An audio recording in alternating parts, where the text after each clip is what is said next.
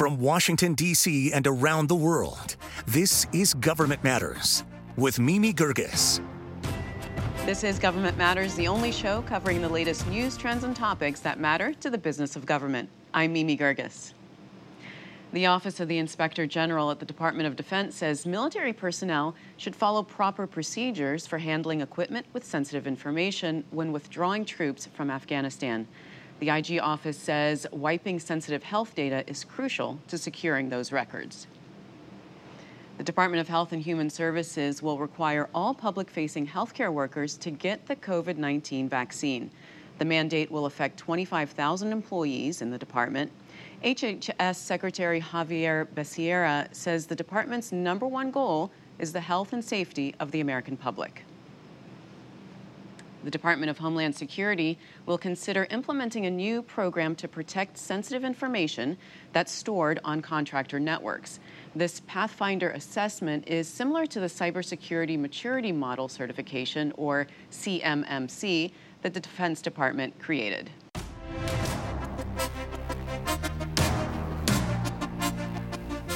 At his 20th day in office, President Biden has submitted 389 nominations that require Senate confirmation. That still leaves a number of important positions, including Director for the Office of Management and Budget, vacant. Max Stier is President and CEO of the Partnership for Public Service. Max, welcome to the program.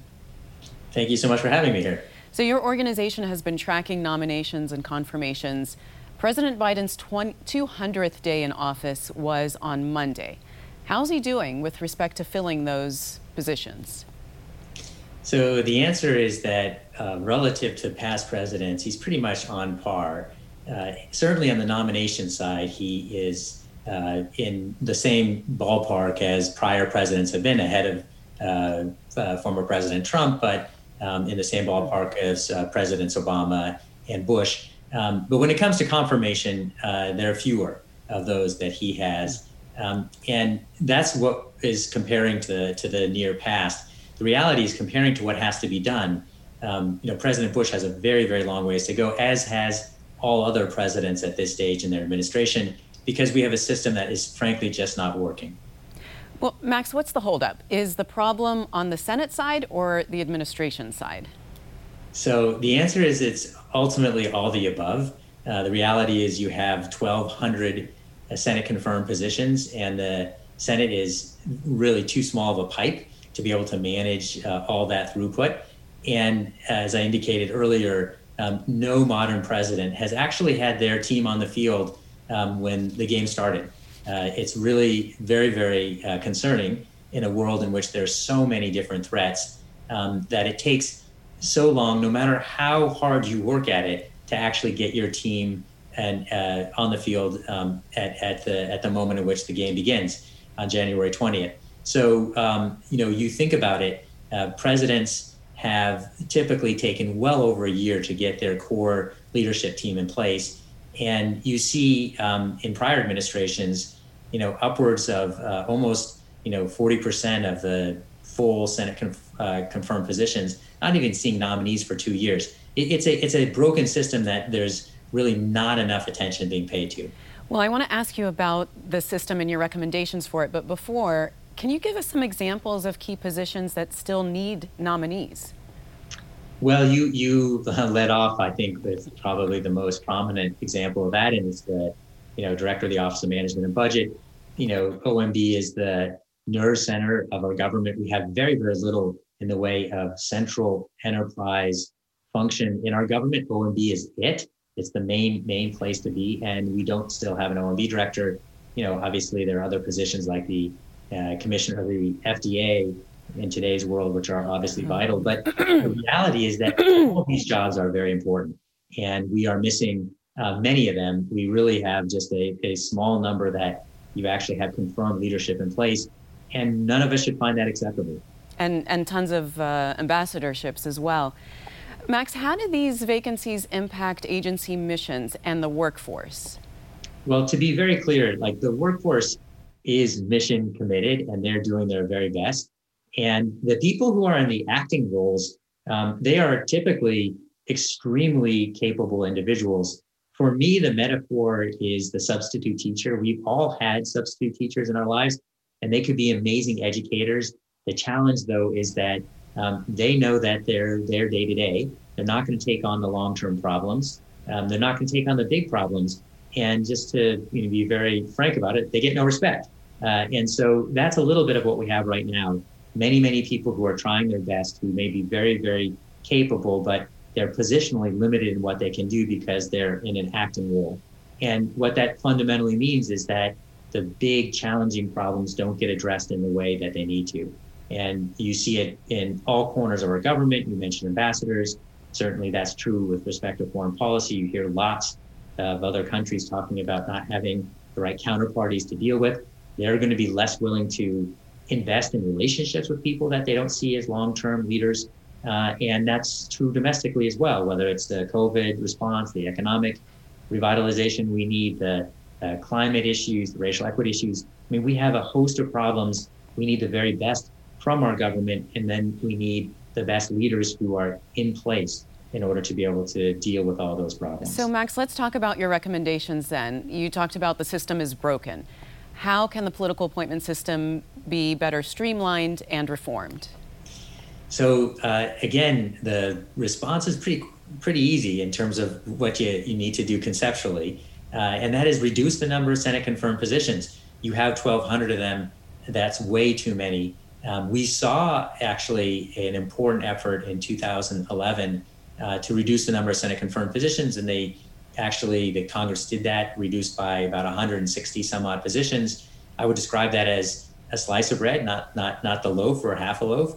Um, and we need to do it again, but we need to do it in a, in a much more aggressive manner. And I think that uh, we've issued a report that lays out an approach that makes sense. Certainly, um, you know, we believe that many of those positions could be career positions. An example of that would be, you know, what's going on at the Department of Energy, where uh, the leadership for their cyber position for ensuring safety in our energy infrastructure, the secretary there wants to make sure that is a career position when you need continuity of attention, when you have management positions, you should have career leadership. All right, Maxwell, we'll continue to watch those appointments and confirmations as they move through the system.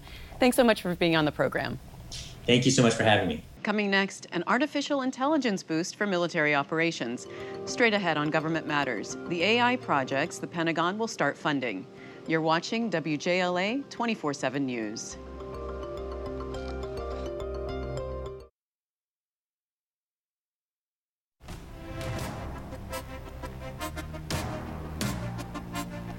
Defense Secretary Lloyd Austin says he will commit $1.5 billion to the Pentagon's Joint Artificial Intelligence Center, or JAIC.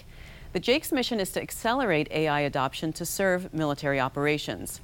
Bob Work is co chair of the National Security Commission on Artificial Intelligence. He's former Deputy Secretary of Defense. Bob, welcome to the program. How does AI improve things like effectiveness, uh, agility, readiness for the military? Well, I'm going to borrow from our Chinese competitors. They believe we're moving into a new era of what they refer to as intelligentized warfare. With artificial intelligence at its core, with big data, cloud computing, the Internet of Things, and what it's going to really wind up being is make everything more effective because the artificial intelligence will be providing information to humans that they might not otherwise not have and make them more effective decision makers at all levels in all positions. So, why do you think this funding commitment from Secretary Austin is significant? Well, it sets the baseline for the Joint Artificial Intelligence Center. Um, they have a budget of 300 million a year over five years of the future years defense program, which ends up with the 1.5 billion dollars you mentioned. And that money is going to provide the foundation necessary to make the Department of Defense a world class AI competitor. Uh, it will do things such as curating training data, which will be used to train algorithms. It will be used to develop the platform costs to have what is called a DevSecOps, Development uh, Security Ops. It's an environment to create the algorithms in a safe way. It's going to pay for the test and evaluation activities for AI tools and systems. It's going to do what is referred to as responsible AI activities, such as human systems integration, uh, validation, and verification of these AI tools. And most importantly, it's going to start funding what is called the ADA, the AI and Data Accelerator, which is a big uh, move on the department's part uh, to get these applications out to the regional combatant commanders, who, as you know, control all military forces in their regions. Well, you know, a, a, big requirement of artificial intelligence is training and development data. As you mentioned, the data. What is the Pentagon's plan to collect those that massive amount of data and store it securely? The Deputy Secretary of Defense, Kath Hicks, uh, recently sent out a memo uh, establishing the Chief Data Officer and uh, made several data decrees. And essentially, what it says is all data in the Department of Defense belongs to the Office of the Secretary of Defense. Everyone will contribute their data regardless of what is happening. The department will curate it, will use it to make everyone smarter at all levels, whatever they're doing, whether it's deciding how many airplanes to buy or they're doing operational problems. So, the data is absolutely key. Data trains the algorithms. The algorithms run on hardware in systems. And from this hardware, you have applications. So it's the combination of the data, the algorithms, the hardware, and the applications where you see the improvement in productivity and effectiveness across the department. And Bob, what do you see as the biggest barriers to fielding artificial intelligence systems in the military? Well, the first thing is just funding. Uh, you know, everything is competing for a very constrained top line. So we will go as fast as the funding allows. Secondly, we have to develop trust with these AI systems. The operators have to trust them before they start to rely on them and use them. So there's going to be a period of time where we figure out how to do test and evaluation of the systems to establish trust. And then we have to do validation and verification of the systems uh, so that the operators know how they're going to perform. Uh, and that takes time. So, it, you know, building trust is going to be the most important part uh, will be the big determinant factor on how fast the Department of Defense pursues AI activities. Can you tell us some of the key applications of AI and how the Pentagon can prioritize those projects? Well, the way I like to say this, Mimi, is there are two big buckets. One we refer to as human machine collaboration. This is where the AI is providing information to a human to allow them to make better, more relevant, and faster decisions. So you're seeing things like uh, artificial intelligence applications that will create courses of action for a human commander to consider. And they'll do it very quickly. The human commander will be able to uh, look at them and say, Yes, this looks good. I'm going to try this one. Or the commander can say, I don't like any of these courses of action. I'd like to see some more. You can see it in predictive maintenance. We're doing it in readiness. It helps us say, hey, this turbine is going to uh, need maintenance at this time or it will break, and it will help us be more ready. So, human machine collaboration is all kind of virtual in software designed to help humans. And then there's autonomy in motion, which is all of the unmanned systems unmanned aerial systems, unmanned ground vehicles, unmanned surface vehicles on the surface of the ocean, unmanned underwater vehicles. And you're going to see just a big explosion of all of these types of systems working in concert with manned platforms to take on the toughest problems. Well, Bob, thanks so much for being on the program. Nice talking to you. Pleasure. Up next, the Navy's Divest to Invest plan. Straight ahead on Government Matters, that plan's implications for the future of naval power. All of our episodes are on our website at govmatters.tv. I'll be right back.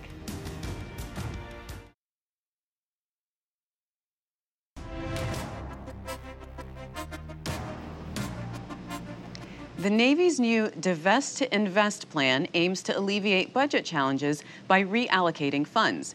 But that plan does not guarantee the Navy will save money, according to Seth Cropsey.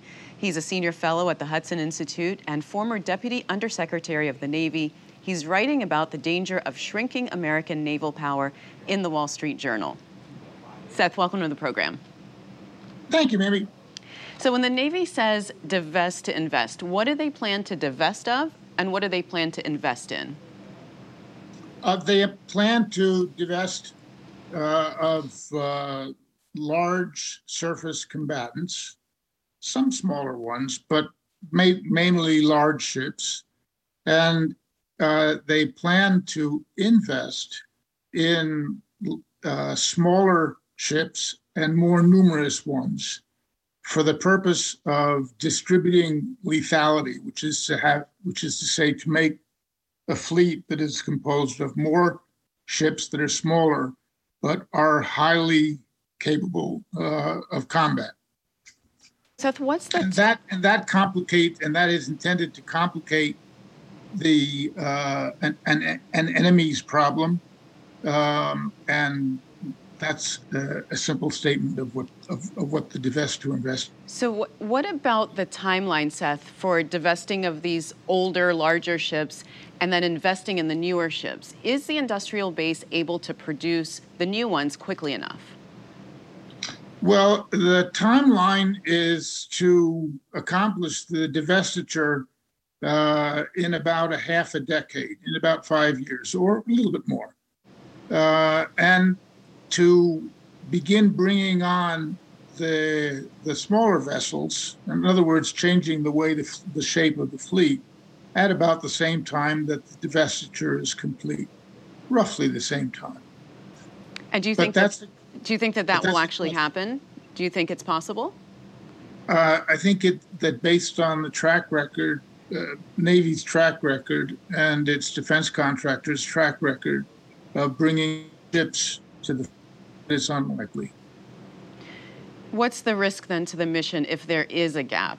If we've decommissioned some and the new ones aren't ready to come on? Well, then we're inviting uh, inviting challenges, perhaps inviting an, an attack, uh, specifically in the uh, in regard to Taiwan. And that is a, a, subject that's been addressed by the former commander of the United States Indo Pacific Command when he spoke to Congress and told them in March that there was a reasonable chance that China would attack Taiwan within the next five to six years. And those that idea was uh, repeated, recapitulated by the current, by his relief, the current commander of the Indo-Pacific Fleet, uh, Admiral Aquilino. So then, what do you suggest as far as um, the Navy being able to decommission the older, larger ships, getting those newer ships in without having that gap that would invite a possible challenge from China? Slow down the decommission, and the ships that are left in the Navy uh, add uh, add power to them, combat power to them, in the form of more uh, vertical launch system cells, uh, and uh, keep the fleet robust and able to uh, meet its commitments until the newer ships start to arrive. In other words, don't gap it.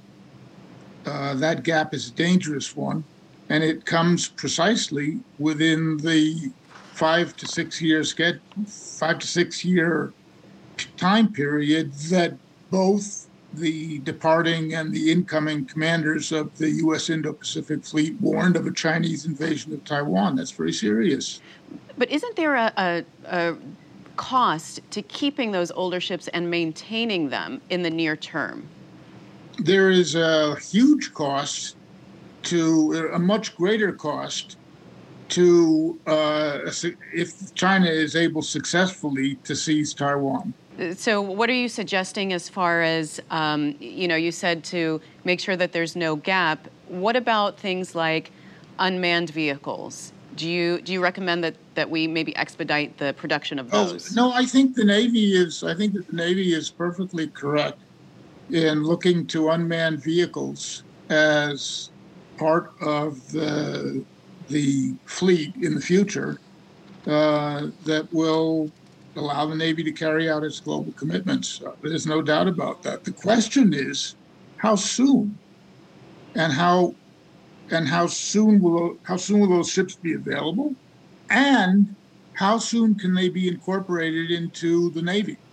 Um, so you know you don't just buy something new and put it at sea and expect everything is going to work. You have to. It takes a lot of planning and a lot of exercising and training uh, and coordination and all kinds of things uh, before an, uh, you know a vessel that is as radically new as an unmanned surface vehicle uh, can be incorporated into the fleet and be effective as a as a combatant. All right. Well, Seth, I appreciate your perspective on that. Thanks very much for being on the program. Thanks, Mimi. Don't forget, if you miss an episode of Government Matters, it's at govmatters.tv. And we want to hear what you think of the program or any of the topics we discuss. Find us on social media and send us your comments. Follow us on Facebook, Twitter, LinkedIn, and subscribe to the Government Matters YouTube channel. I'm back in two minutes.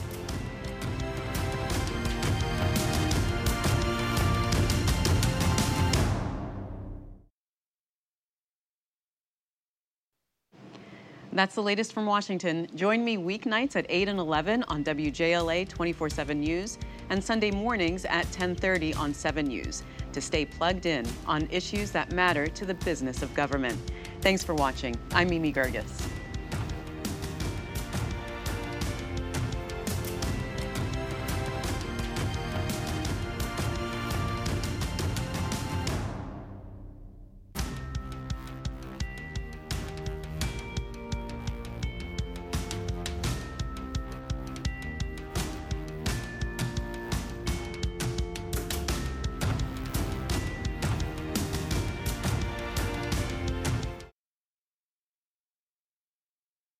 Thanks for listening. Our daily program is produced by Katherine Roloff and Drew Friedman. Christy Marriott leads our technical crew. Our web editor is Beatrix Haddon. Our director of content is Alan Holmes. Visit govmatters.tv for articles, videos, and more. Government Matters is recorded at WJLA TV in Washington, D.C. Copyright Sinclair Broadcast Group.